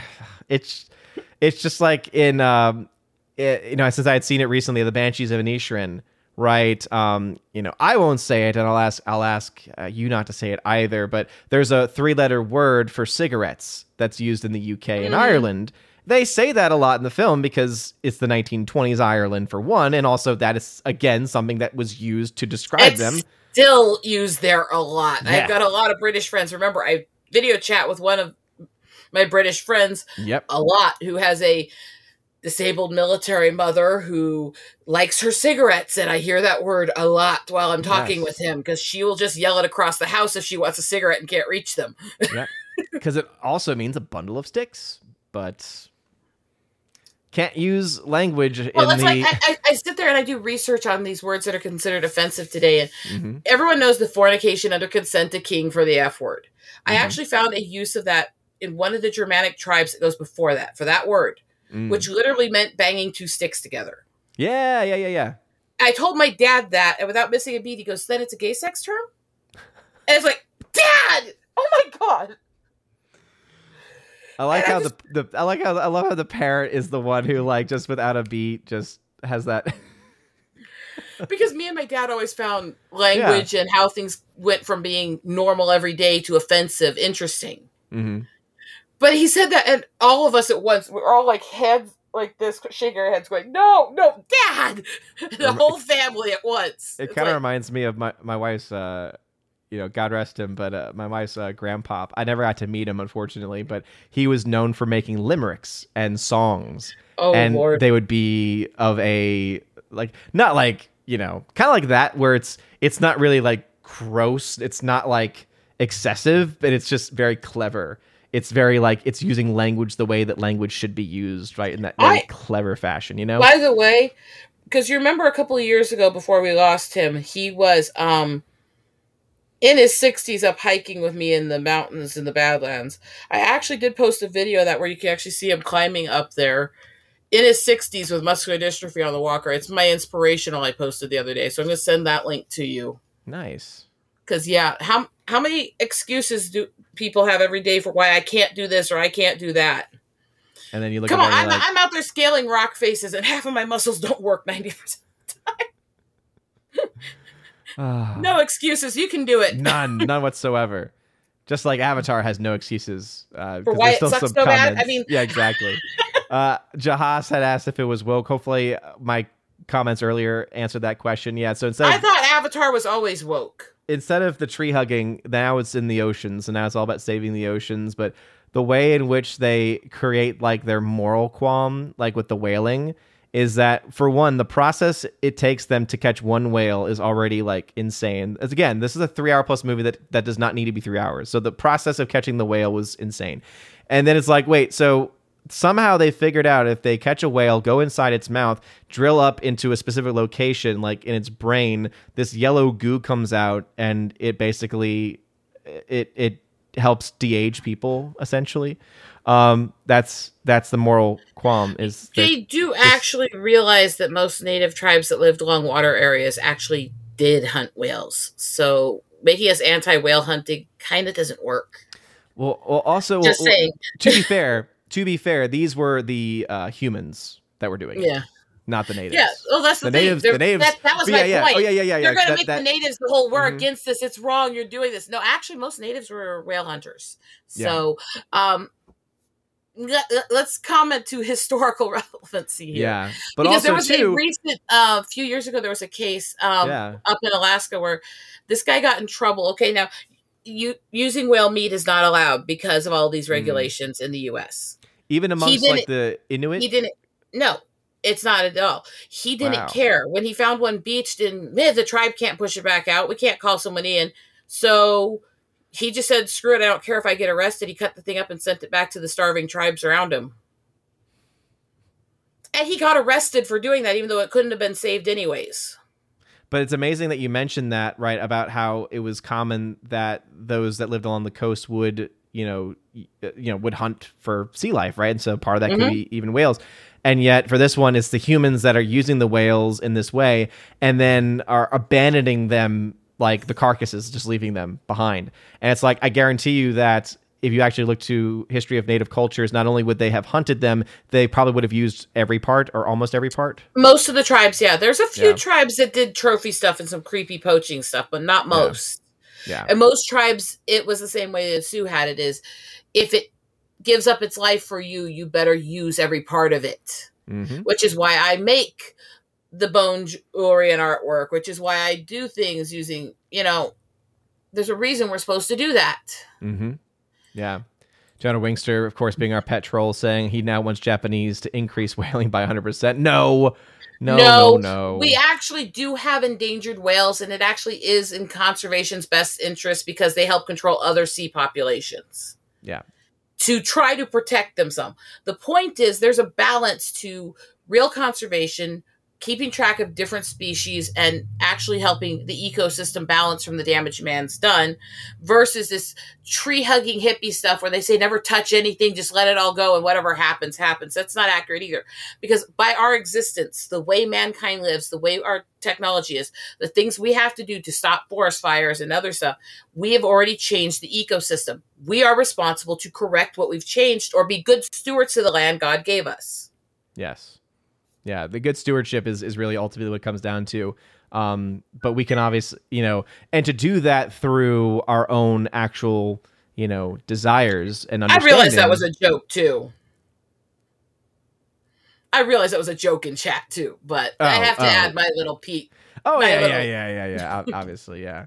I'm Um, the nature girl. What do you want? yeah. But right now, I have a big project I've been working on recently that's very complicated. Um, what I'm trying to do right now is actually create a full GPS tracking list of the state for every eagle nest for the DNR groups for conservation care of the eagles. Mhm. So I'm actually trying to create a full charting with information and everything on which ones are in it, exact locations and stuff for hundreds of eagle nests yeah. as you can imagine, this is complicated. I've got the first about 50 charted so far, which isn't too bad. Nice. But well, I got pulled up the the video that you had sent. So for Yeah. those that need need motivation, um, he I was mean- 61 with multiple forms of muscular dystrophy. He was supposed to be in a wheelchair about 30 some years before this. And look at him go. And not slowly either. And this is No. he's this is the trail that the bighorn sheep created. This is very steep actually. And This is up in the mountain peaks. And to me, it seems like he's almost barely even using the walker. he moved he, he used it for stability he Yeah. made himself stay sh- in shape but 61 with multiple forms of muscular dystrophy. That like, says it all right there doesn't it yep. And it's like, yeah. So, uh, what's what's your excuse? I know I have no excuse, but i was always very proud of dad he never let anything get him down and i remember when i was a kid because it bothered me seeing him go through all this as a kid i didn't understand it i didn't understand what he was going through so i asked him about it i asked him how how do you deal with this? What do you do with this and stuff? And his response to how do you deal with having all these issues was to look at me and say that he'd rather it was him than somebody who couldn't handle it. Mm-hmm. That's it. And that kind of hit me. In other words, I'd rather take this on than make somebody else have to go through it. Mm-hmm. Yeah. Sorry, I'm answering a question. amazing. Yeah, absolutely. Because uh, we're multi-streaming on multiple locations, and uh, oop, it just sent it three times. Apologies, King K. Rumsky. Uh, he was asking why we can't count tickets accurately. It's just because we have thousands of theaters all using different systems, and there's no centralized system for it. So um, that's ultimately the reason why. But they don't want to put the money into it. But no, yeah, I mean, he really sounds like he was just truly an amazing, amazing person. And I'm I'm glad that y'all were able to come together even closer as a family, right? Even in the midst of, of loss, even in the midst of, of that sadness that y'all were able to come together. Yeah. And I think that's why we're pushing so much right now is dad loved Christmas. He loved this time of year and stuff and we're all just trying to make sure we don't forget it and lose sight of it mm-hmm. without him. Because me and mom always joke, you know, if we don't keep going, if we don't keep our spirits up, if we don't find good in life, he's going to haunt us for it. So it's like we are we are called to uh to, to continue on that legacy, to continue on that mindset. It's just- thinking. I know mom needs us there. It's not just her first Christmas without Mm-hmm. dad. Their anniversary is the was the day before my birthday, so Mm. So lots of stuff. Yeah. Is so many family days from between just before Christmas here through the end of January that it's going to be constantly dealing with all those days that were important to dad. So, Yeah. Um, and I guess before, because I'll I'll you know for those that have been commenting and and tagging, I'll try and get to as many comments as I can. But as you all know, the chosen of Valhalla streams stay focused on the chosen. But I think that brings up a good uh, a good question to to ask because you know probably not looking to go too much longer today just because of you know the nature of the day. But what were, what are some Christmas things that you do every year? Some Christmas traditions and some things that you're planning to do this year. well, that's kind of changed a lot the last few years, but for a long time it was we would actually do a couple trips, few trips out where we'd go look at lights together. Partly because you remember Jazzy, who we lost a couple years ago, the kitty. Mm-hmm. She actually loved looking at Christmas lights to the point where we'd put her in her harness and she'd go sit in the car and watch the lights for hours. She had her like love of food portals where Steve would go pick out his favorite sandwich at a fast food and he'd make sure they put bacon on the side to give her. I like. I you mean- say, did you say food portal? That's how she looked at it. Like it was a food portal. As soon as we Oh. drove up to him, she looked at the building like, and she bounced in her Oh, spot okay. waiting. And just yeah, he'd it sound. It just sounds so Mhm. much more fun that way. It's like ah. and she would sit there and she'd wait for the food to come through the hole. It's like, and she loved, and it's poor Jazzy, but at the same time, she was literally only a couple months away from being 17 when we lost her. So it's, she had a good long life, and she was a sweetheart, and at least she got to pass away in our arms without a lot of pain. That's at least something. But she loved going to look for lights. Well, Steve hasn't really been into it since we lost her because he was a mm. big softie and he loved doing that with her. And Yeah. but it's always been I, like I will stick up several trees around the house a few months before, and I'll fill them with all the gifts I'm giving away to people as I make them, Yeah. and then just take it all down and give it out right after. it's any- it's weird and silly kitschy things that I do oh, Okay. mostly, but I, I'm the I'm the crazy chick that will make like. 20 baskets of gift, different gift bags and stuff for every person. and I'll keep them in my purse and give them out to strangers at times. Nice. Yeah, my my wife's gotten into this. Uh, has gotten into cross stitching, and so her big thing has been making a lot of cross stitch, whether they be ornaments or just like uh, other different iterations of cross stitching. Ornaments, crosses, and Mm-hmm. coasters were the ones I usually did when I was doing more of that stuff. Yeah. So she's been making a lot of gifts with with the cross stitching, uh, which has been cool to see. I do a lot of beading mostly, but I Mhm. mean, this year I've been doing like a lot of like hand sketched bookmarks or making bookmarks out of my photography and Eagle bookmarks and stuff like that and giving those out. Yeah, we saw some of the bookmarks last stream. Yeah. Uh, I also made a whole bunch out of like doing little like strip collages of different eagle shots and flower shots and stuff, and then turn that into them too. So you'll have like a little one where you have like three or four of my fancy black and white eagles on one little strip bookmark and stuff like that. hmm And it was just fun little cute things I could make easily, but they've gone over really well with people, and I have to take a bunch home because there's a bunch of people in the family who want to want them. Um, but it's like stuff like that. That's whatever Yeah. you can do that you know is going to appeal to people. And on that note, I don't know. Do you want to to go there? It's not overly graphic, but to all the people who say nature is so peaceful. Oh, I thought it was a very different direction. Um. Oh yeah, yeah. Yeah. This is just all those little tree hugging hippies out there that say nature's so peaceful. we gotta preserve the eagles. They are so majestic. They are majestic, but they're They are also majestic and they're vital for the ecosystem, but they are vicious hunters. Yep. This photo gives you a clue what they're like. And uh, what is that on the ground? Like, It's hard to tell. That's a deer. Deer. Okay. Wow. Yeah, that was one I took a couple of years ago. I actually watched them kill and hunt the deer on that one. Nice. But yeah. It's like eagles are vicious when they're hunting. Um I and one of the reasons they like winter areas is their beaks are really strong. So they'll sit on top of like rivers and lakes that are frozen over that have a few inches of ice and they'll just sit there and watch and watch as the fish go underneath and when a fish gets near enough to the surface they can catch it, they'll snap through the solid ice and pull it out in like a second flat. That's awesome. It's vicious. It's cool to watch though. Oh man, like that's something where I would love because obviously I know that you you're you're focused more on photography. I think it'd be awesome to try to get some type of like high frame rate shot of that to like get a real I slow I am motion. trying to. I have some speed camera stuff, but you have to get close enough and get the right angle, and it is hard to capture. Yeah. I've tried a few times, but it hasn't been great yet.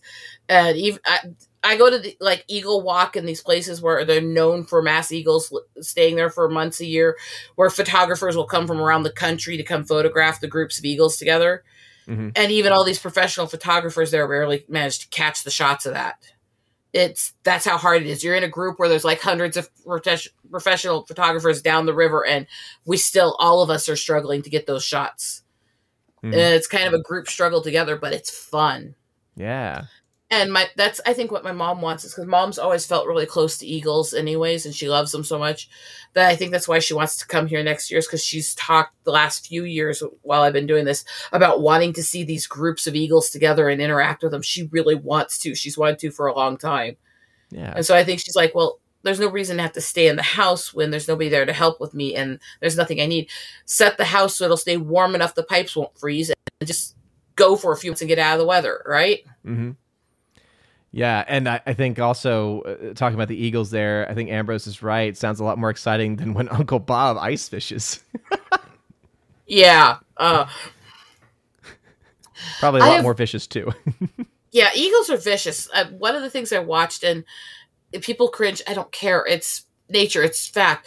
I watched one with this running deer at full speed fly up behind it, threw its legs upside down and grab its throat and pull it out as it was running. Dang. The, the, the- how much precision do you have to do to do that and not get hit by the legs or something? Seriously. Well, also, It- you eh. just think about the aerodynamics of that too. Yeah. And then as the deer is falling, it flips and lands on its back and starts tearing it apart as it hits the ground. It's like, That's incredible. and I'm just sitting there going, damn, I wish I had my camera out when that started. Crap, you're just I like it. you're just like "Ugh, Because you see it start and you get completely like stoned a sec where you're like, I can't, I Mhm. can't move. I have to watch this. I have to watch this. Oh crap! I don't have the camera out. I like J.S. Pena's adding of fatality. Like that's just you know like the day you oh, do have your was definitely camera. like Mortal Kombat kind of stuff. yeah, the day you do have your camera, finish him, and then all of a sudden fatality. But See, see how the the tree huggers uh, appreciate that. and, and, and I get it. I, I actually do love nature. I actually do think it's an incredible balance, Oh, but it's not this peaceful coexist stuff that they try Yeah. to make it into. It's just like with you know the, the Saint Francis of Assisi. Like people are always like, "I love Saint Francis because he loved animals, and I love animals." And it's like, yeah, you should probably read some of his work though, because he was also very much a defender of the faith, and uh, he did not mince words when it came to heresy and other things like it. So But, I mean, this is also why I don't get as much time to sit and watch stuff as stuff. Because honestly, which would you rather do? Sit down and watch a show or a movie, or Yeah. go out and interact with eagles and watch them hunting? I mean, yeah, one clearly wins over the other. It's now like that's that I, going my to husband. see a game versus Mhm. actually, you know, watching on TV versus back actually being. Yeah. For my husband's birthday, I gave him the box set of all the seasons of Last Man Standing. Nice. Holy crap, they cut out some jokes. Oh wow, some of those go dark. Oh, they there's cut them out. there's there's sections in that that never aired even on the original airings. Oh wow. Including one point where one of the daughters yells if very um not allowed on TV swear phrase. Wow. There- There's like but there's a lot of jokes where I can see they cut them cuz it's like pushing that boundaries where they would offend people. hmm There's a lot of those kinds of jokes where all of a sudden there's a scene that wasn't in the original airing. Holy crap, that's pu- pushing buttons with that joke. and then you're like, okay, I think I know why they cut that. Yep. But it's cool because I'm not for censorship, but I actually think pushing people's buttons with humor that offends actually helps us grow a thick skin and not be so coddled. hmm Yeah, I know that's something that whether you love him or hate him, I know that's something that Dave Chappelle's been a big part of. You know, is saying I, like, I've never been a giant fan of his humor style, but I actually Yeah. appreciate a lot of his jokes. Does that Yeah. make sense? yeah, absolutely. It's like I was never into the way he delivered them with Richard Pryor's stuff, but I actually really Mhm. appreciate the fact that he talked openly Mhm. about the crap that he went through, about the things that happened to him, joking about the things that happened to him. Considering he went- he went through horrors as a kid, Mhm. but the fact that he was willing to talk about it and deal with it, I actually found really refreshing because we're kind of still today you have either one side that wants everyone to talk about everything and every little thing means you're a victim or you have another side where we've always been kind of taught to hide our feelings and not talk about dark things that are done to us Mm-hmm. And i don't think that's healthy for people who've been through that stuff. Mm-hmm. Yeah. and so I, it, it's this balance point we have to find where we don't sit there and coddle every little thing and say oh that's so precious you went through that. It's like no that doesn't really matter. That's really pathetic. Versus yeah let's actually hear people who are real victims who've been through stuff. Let's let them have their dark humor. And this is why the censorship where they say well we have to censor this. You might offend somebody who's been through that. It's like most people who've actually been through that stuff dark humor and dark stories based on it is actually a coping mechanism a lot of them Mhm. write it and create it Yep. It's an outlet. hmm So by censoring it, you're just you're shutting out one of the because it's not it's not the outlet for everybody, but it's an outlet for some, and so you're Yeah. you're shutting it down for people that might actually need something like that. Well, again, and not for everybody. There's there is nothing in life other than basic body functions that everybody does. Yeah. We all have different ways of expressing who and what we are and what we've been through, and I think Mhm. that's healthy. And I don't. It's the same way I was talking about with the poetry. I get why religious sites are going to have restrictions on what you can post and stuff like that, Mhm. or ones that are designed as family friendly sites, and there should be those sites too. Yeah. But the fact that it's so difficult to get a site that allows raw emotion, where most of the sites you're not allowed to talk about different types of trauma, different types of sexual things that are done, or other stuff. Well, that also censors the victims who use that as an emotional outlet. Yeah. And you that's if you cut out that stuff, you're cutting out 90% of the historical poetry from Shakespeare all the way through to Maya Angelou. Like for Oscar Wilde wrote stuff about his gay sex acts for crying out loud. You would be cutting out most of history of language. And the thing is, whether you find things offensive or adult, and they shouldn't necessarily always be available to children, depending on what they wrote, adults should see this. We should hear the history of how pe- things went, what people went through, what they did, and actually have a real perspective of the world, not a sanitized, coddled one. Mm-hmm. Yep. Absolutely. Also, Keely says, "Hey," Hi, To you. And Miss Minnesota Hockey Fan also says hi. And then, uh, yeah, uh, Father Luca. Yep, he he was not a hippie. He was definitely not an uh, he was definitely not a hippie, as some some might think is the case. There were a lot of people also, you know, posting. Uh, there was some eagle emojis being I want to fly like an eagle to the sea. And then the fatality. And then uh, Father Luca, we're gonna give you an excuse this time because you're Croatian. Uh, he said, "Come over here," and it's "Get over here." Jenna Wigster, thanks for getting that one correct. Um, but uh, any anything that you wanted to to to share to talk about before before we start to to wrap things up? I just want to remind people to not focus on the negative over these holiday seasons. I've been dealing so much the last few days with people dealing with depression and suicidal behaviors and stuff. And there's a lot of us out there on the different social medias and stuff in the community who will help you, who will be there for you, who will listen to you. Talk to us because you don't have to be alone. Absolutely. Amen. Reach out. First thing, first step is always to reach out and say something.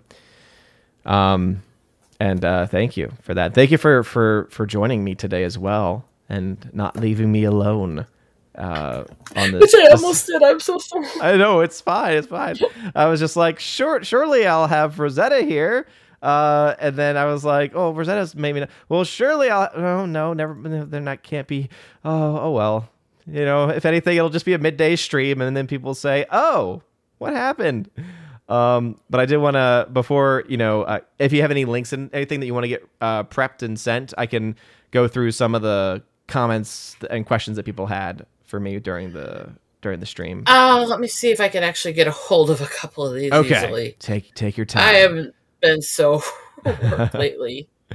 Uh, let's see. Just another ape had uh was trying to call me out. I think he left the chat probably by now. But he says Avatar 2 was way better than Odin's review. He really is a cynic. Well, for one, I do say every time I'm the critic who is a cynic, so okay. And uh two, no, it really was that bad. It it, it really was that bad. Native chick that agrees with his view of how they treat natives in those. Yep. Just saying. yep. Uh, a goat 1971 it says I never did understand the appeal of Avatar. Even in 2009, I saw it as a movie for for midwits and children that are entertained by flashing lights and LED laser pens that entertain cats. Yeah, I think that's one way of explaining Avatar.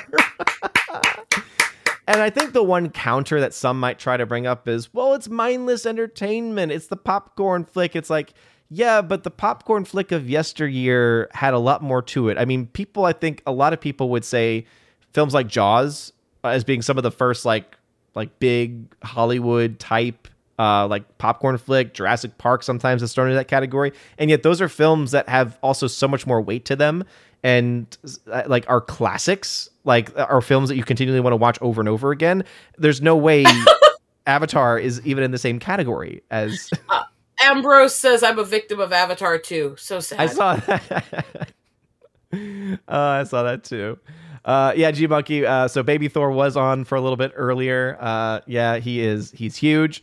Uh, Bryant Barth, what's going on? Uh, yes, I would love to see uh, the whale. Um, not related at all to Avatar 2, but the one with Brendan Fraser. Uh, yeah, I would love to see the whale. I think that his. I, I've just been he- hearing a lot of things about his performance in the film, so really looking forward to that. Brendan Fraser was always one of my favorites. Always has been, always will be. It'd Because be cool to see him in something more dramatic. well, a when I was a, growing up, he was my main crush that I had most of that time. And let's face it, uh, George of the Jungle did not diminish that feeling any. Um,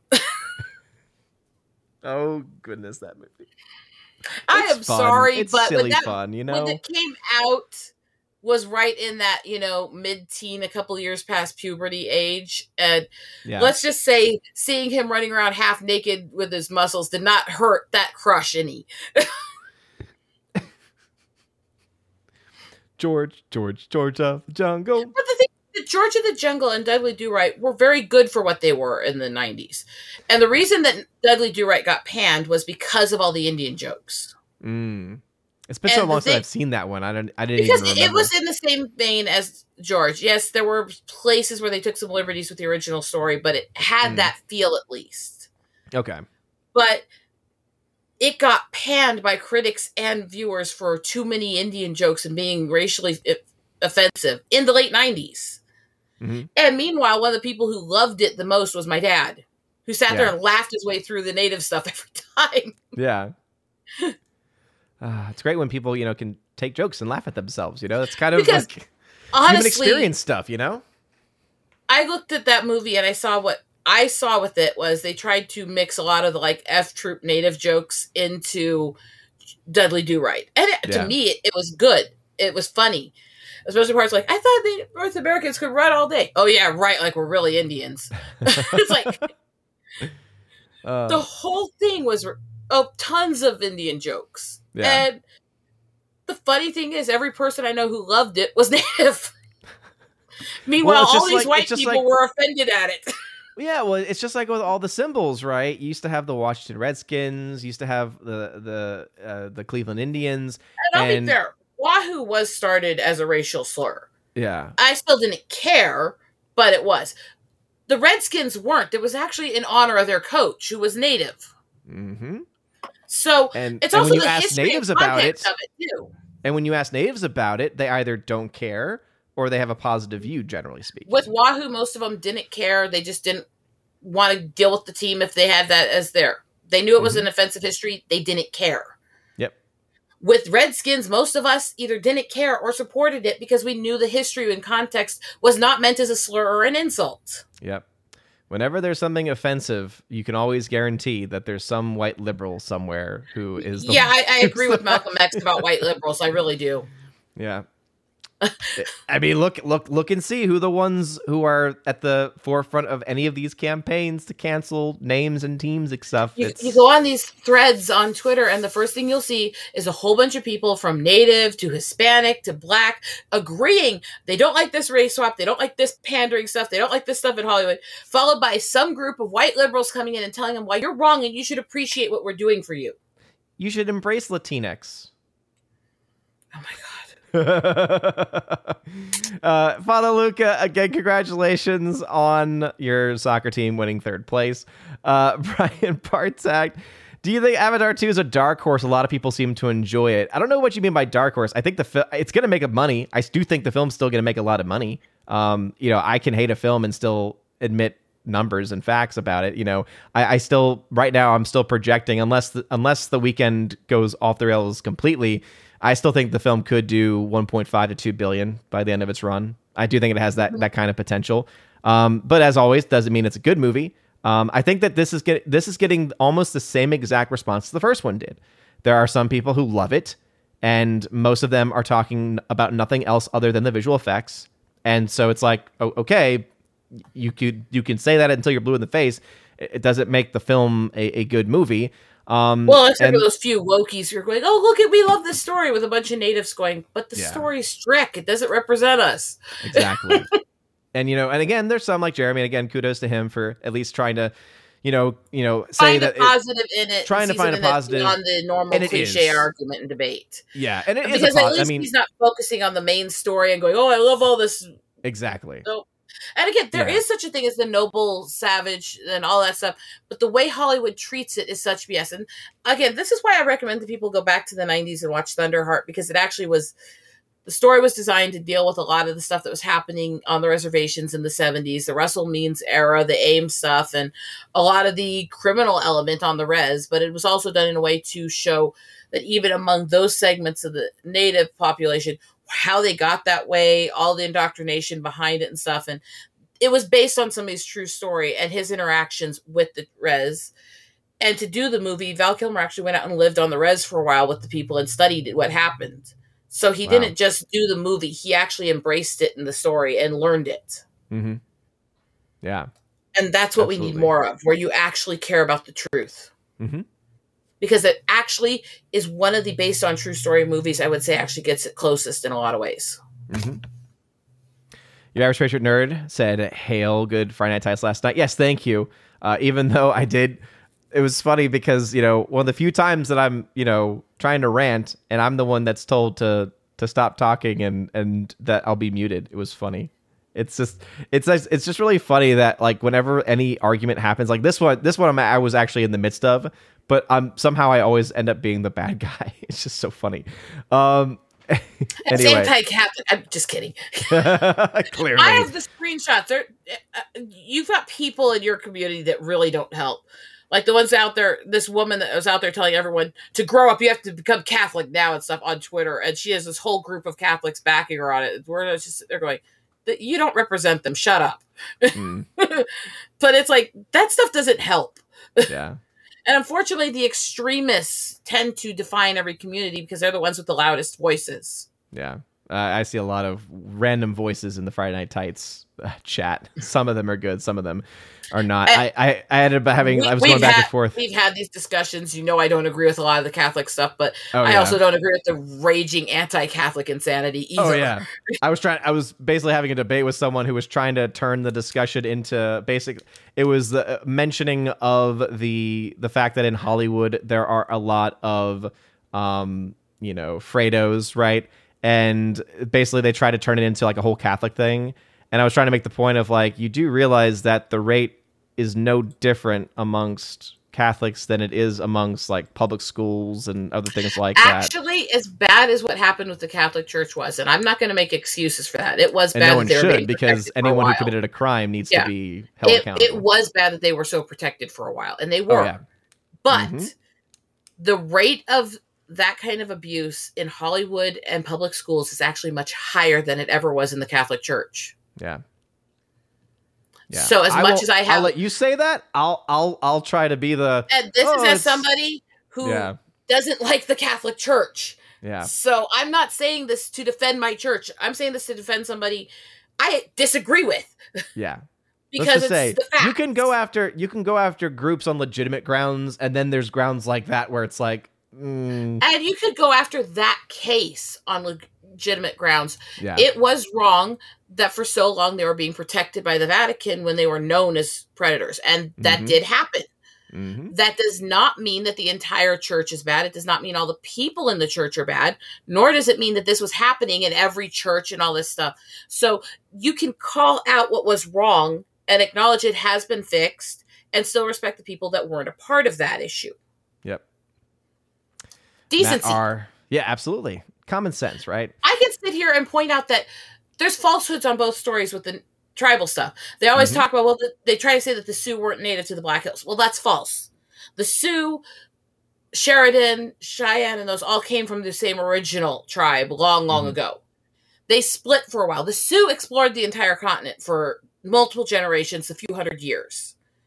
And when th- they split their tribe, when part of them left to explore, so that part of them stayed there to protect the land Mhm. when they by the time they came back the tribe that was there had adapted and changed through the eras they changed their name and stuff and they rejected the sioux even though they were the same tribe Mhm. so that's what led to that whole war and was either side right in trying to wipe each other out when you're the same tribe no Yeah. but they were the same tribe this was not wiping somebody else out that was there first Mhm.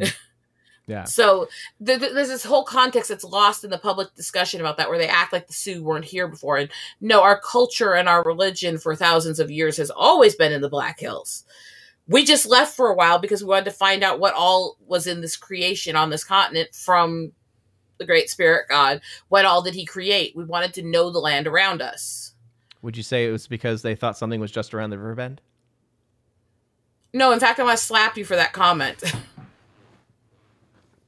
It's a joke. It was just a joke. so I was had a mine, but it made you spit take, so that's good. uh, Avatar 2, The Way of the Astro Smurf, says Father Luca. Exactly. uh, Ambrose, yeah, exactly. Not every single movie show uh, has a political agenda. Uh, when it comes to James Cameron, he clearly does, though. Uh, Pajas Pena, I'm anti whaling, but the way of water sounds lame. Yep, absolutely. Uh, Abomination just put an image of a fish, a cat with a, a fish bowl head. That's funny over on Odyssey. Thanks for showing up last minute. Uh, Jazz Pena, ahoy to you.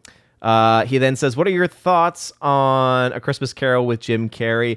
Uh, kind of similar. Like, it, it, it wasn't offensive, like, as a movie, but it was one of those films where after it was over, I thought, I don't think this has added anything to the Christmas Carol lore. I think there are far I, I thought it was a little awkward Yeah. because I get most of the scenes that felt awkward, like the weird action where he's sliding through this and stuff, they were based on references in the book. yeah. So it didn't break the lore, but it was kind of awkward and wasn't well put together, in my opinion. Yeah. As I said, it's inoffensive, but doesn't really add much to it. Like, there Uh, are I fa- would, far as much better as I I, dislike a lot of stuff about Patrick Stewart, his was way better. Yeah. Or, of course, I, I like the Muppets one personally, but Well, I love Yeah. that too, but yeah. I'm, I'm talking about the ones that are more um realistic to the book and stuff like that. Are you telling me that Muppets more- aren't real? Shh, shh, shh, shh, shh, shh.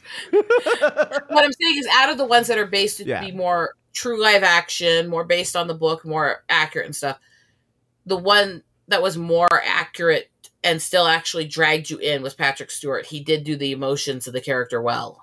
Mm-hmm. Yeah. Uh, Father Luca had had this joke uh, when when you showed the, the, the eagle with the deer. Oh dear! I just thought that was Dear uh, go bye bye. I mean, yeah, seriously, dear go bye bye. Um. All right. Let's see. Da-da-da-da-da. Father Luca apologized for his blunder. It's okay. Uh, and then he went on to say, "I deserve the sackcloth. No, you do not deserve the sackcloth and ashes, Father. You do not need to go the Job route. All right. You'll you'll, you'll be okay. You you made an innocent innocent mistake. okay, Ambrose just earned a lot of points with me because that was actually one of my favorites as a Oh, kid. I love the music in it. I it's been a long time since I've seen the I, Mr. I have that one. That's part of my series. I let play in the background during Christmas time. Yeah. But Ambrose So- was also a victim of Avatar too, so I, I yeah, feel that, you. that that's so tragic. Why did you let somebody make you have to watch that? I think he may have chosen it. Okay, then it's self inflicted, and you're a masochist. I have no pity. No pity.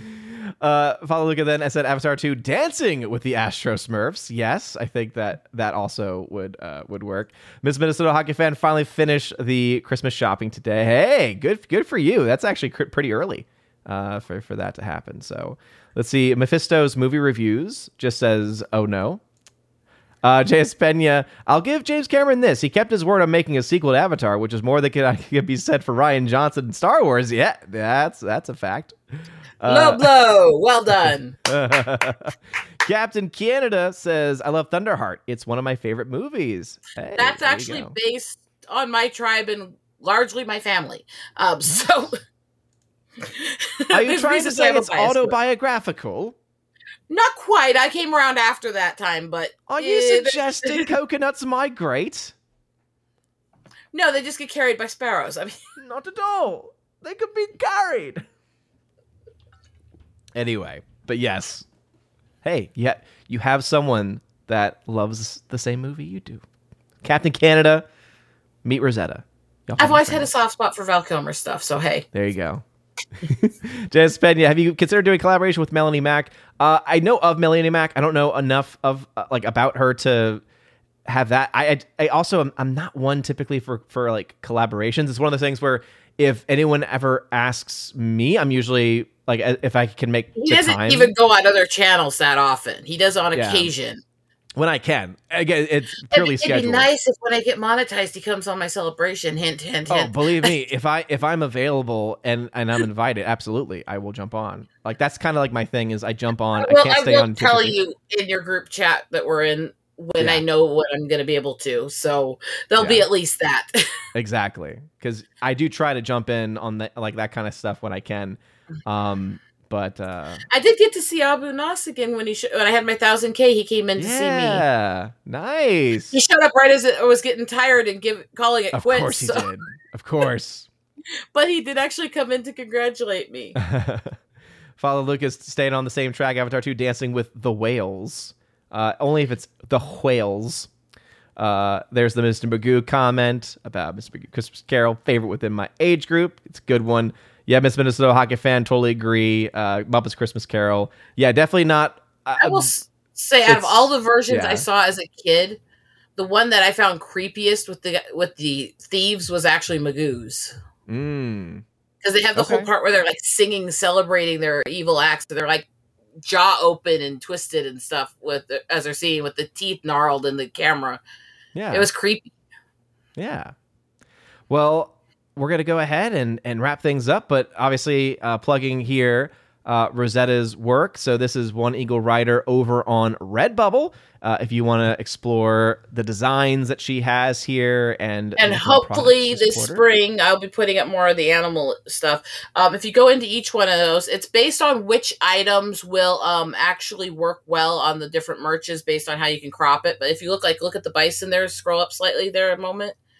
You actually look at the bison, both the resting warrior and the mother and her baby there. You've got some really great shots here that you have like everything from hats to shirts to coasters Oh, and nice. laptop stuff and more you can get with it.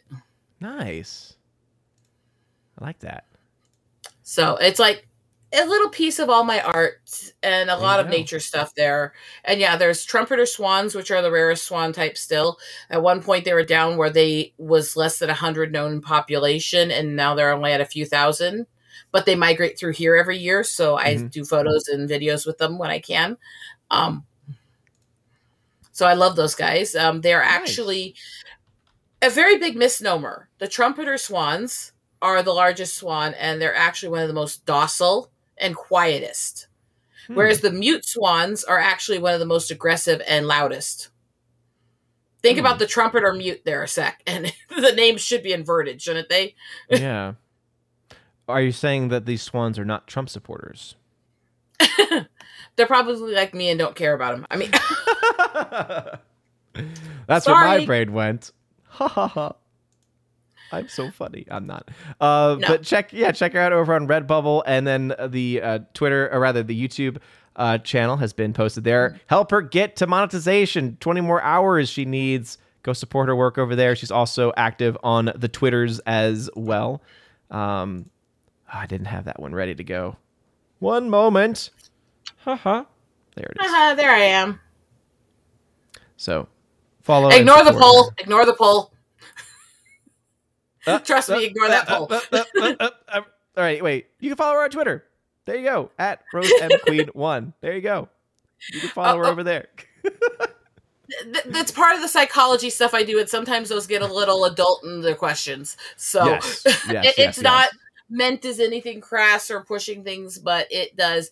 That's why I put But- an adult warning on my page, pages because exactly. I deal with a That's what lot I of was say. You do have not for yeah. You do have the 18 with the X over. So there it is. So no minors a- allowed. exactly, exactly. It's for your own protection. Uh, Rosetta, thank you for joining me today on this beautiful Saturday, and uh, for for being the the one of the.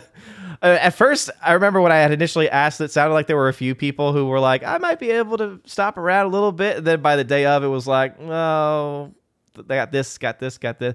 But hey, as I said, stuff happens during this time of the year. It's a busy time of the year for If everybody. you're worried about, it, you can always just try to find a way to do a second one next month for the those who couldn't, Yeah, uh, but which you have done before when Yeah. it happens like this.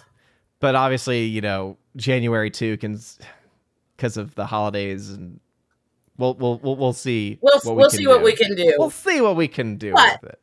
Take care of them, of course, and yeah, Of you, you've got your hands full with that little one that was watching us. Yes, as you saw, he was literally like, "I want to scratch the microphone. I don't even know what this is, but this is." yeah, and my wife was so concerned, saying, "Oh, and they can hear that," and I was like, "Yeah, but actually, it doesn't sound terrible." You know, it wasn't ultra loud. It was kind of funny. yeah, it was like it was like, "Oh, it's little baby hands, just you know, scratching on the little, you know." Now, if it had been like a cat or dog doing that, it would have been like nails on a chalkboard. Oh yeah, or if it was, you know, I have like the big poofy one on. You know, had it been like the thinner one, that probably could have been. And also, of course, it was the direct mic itself, um, it would have been as well. But yeah, a shout out to uh, Tina B, uh, Empress of the Universe, who is dealing with uh, with illness. So pray for her recovery, uh, especially again for for her eyes. And uh, shout out to Th- uh, Matt three one seven who wasn't able to make it today. To Laura, the modern major general, wasn't able to make it today. To Father Luca, who has been in the chat, congratulations again to you. Uh, Mr. Roy, K Man, also were not able to to to join today. K Man was going to be on, but because of traveling complications, wasn't able to make it. And then uh, she's never able to join us, unfortunately, but she is still a chosen member. Uh, shout out to Miss Martin Muses as well. Uh, so with all, all of that, any last last thoughts before we sign off? All I want to do for this year, for the last few weeks, and for r- through Christmas, is set up these videos so that you guys will see cute little animal interactions and pretty upbeat things and baby cygnets and stuff like that over Christmas in January here, so that you have something to uplift you as we're going through a rough time for everybody. Because the holidays are always stressful and always rough. It's that mixed blessing. So if you follow the channel, there'll be a lot of short videos and shorts. And they'll just be things to hopefully lift your spirits, make you laugh and smile. There's otter videos, there's red panda videos, there's turtles swimming around and playing in front of the camera and stuff already up. And there's going to be more of that stuff over the next few months. and that's what we all need during the holiday season when things can get kind of crazy. Uh, just check out Rosetta's channel and check out her shorts, check, check out her videos, and uh, take a moment just to you know give your brain some some nice relaxing Relax. nature. Relax. What, what I tried to do, all the things everyone kept recommending to me to get my channel to grow and get myself up, none of it ever worked. when I said quit throwing away everything just because I had a tremor or a shake or a glitch in one spot because my brain issues and my hand and arm muscle issues. And I started going, well, whether there's a little issue or not, just share it with people because there's still positive stuff. That's when things started going better. So Mhm. the lesson learned in this is that you don't have to be perfect. You just have to do something that'll make other people happy. Amen. And with that positive note, we'll end the stream. And again, Rosetta, thank you for joining today. Uh, a shout out to not just to all the other chosen that weren't able to make it today, but uh, to also Chris from the 80s. I promise I'll make the December video at some point. It'll be this week. Um, I kind of got hit because uh, unfortunately, baby Thor was sick yesterday, so he was not able to go to daycare. Uh, and so because of that, I I had I was stay at home dad yesterday on my first day off uh, for the holiday. So I was I was not happy, but luckily he is he's a little trooper. Um, but that's when I was gonna do it. So this Monday I should be able to finally start to get some of that stuff done. But Chris from the '80s, shout out to him. Check out his YouTube channel uh, as he is a member of the Keep the Bifrost and has has earned that shout. And so we'll see the November shoutouts video once again. So Rosetta, thank you as always for being chosen member for joining me today. And uh, again, check out her her websites and her YouTube channel again and posted all that stuff in the chat. So y'all have a wonderful rest of your day. And as always, God bless. I bet you a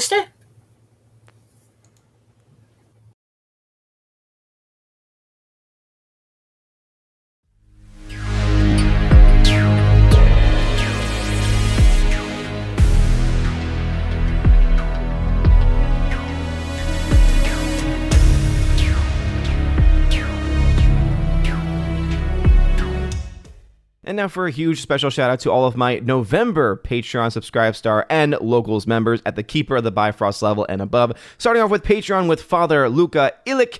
Thank you very much, Father. Garrett Searles, Jaimir Irie Hymason, Joe Horn, Jonathan Carney, Laura, The Modern Major General Story, Orange Hat Reviews, who you can check out on YouTube at his channel, Orange Hat Reviews, Rosetta Allen, who also has a YouTube channel that you can check out at Eagle Writer, and Miss Martin Muses, who also has a YouTube channel, Miss Martin Muses, and of course, the amazing Empress of the Universe, Tina B, who you can check out at her YouTube channel, Tina B, where she hosts the show with Stephanie B, one of my mods, and one of my Valkyrie called Soup to Nuts. Check out Soup to Nuts and it premieres pretty much every Friday. So again, shout out to all my Patreon people, also to all my Subscribe Star people. Starting off with Matt317, check him out on Twitch at Matt317. The R, Fast Reaction, Mr. Roy, J Rod, the Beer Guru, and ZK Man. And ZK Man, you can check out over at xtheboundaries.co to follow him uh, as he starts his podcast and also uh, for many of his musical musings as well.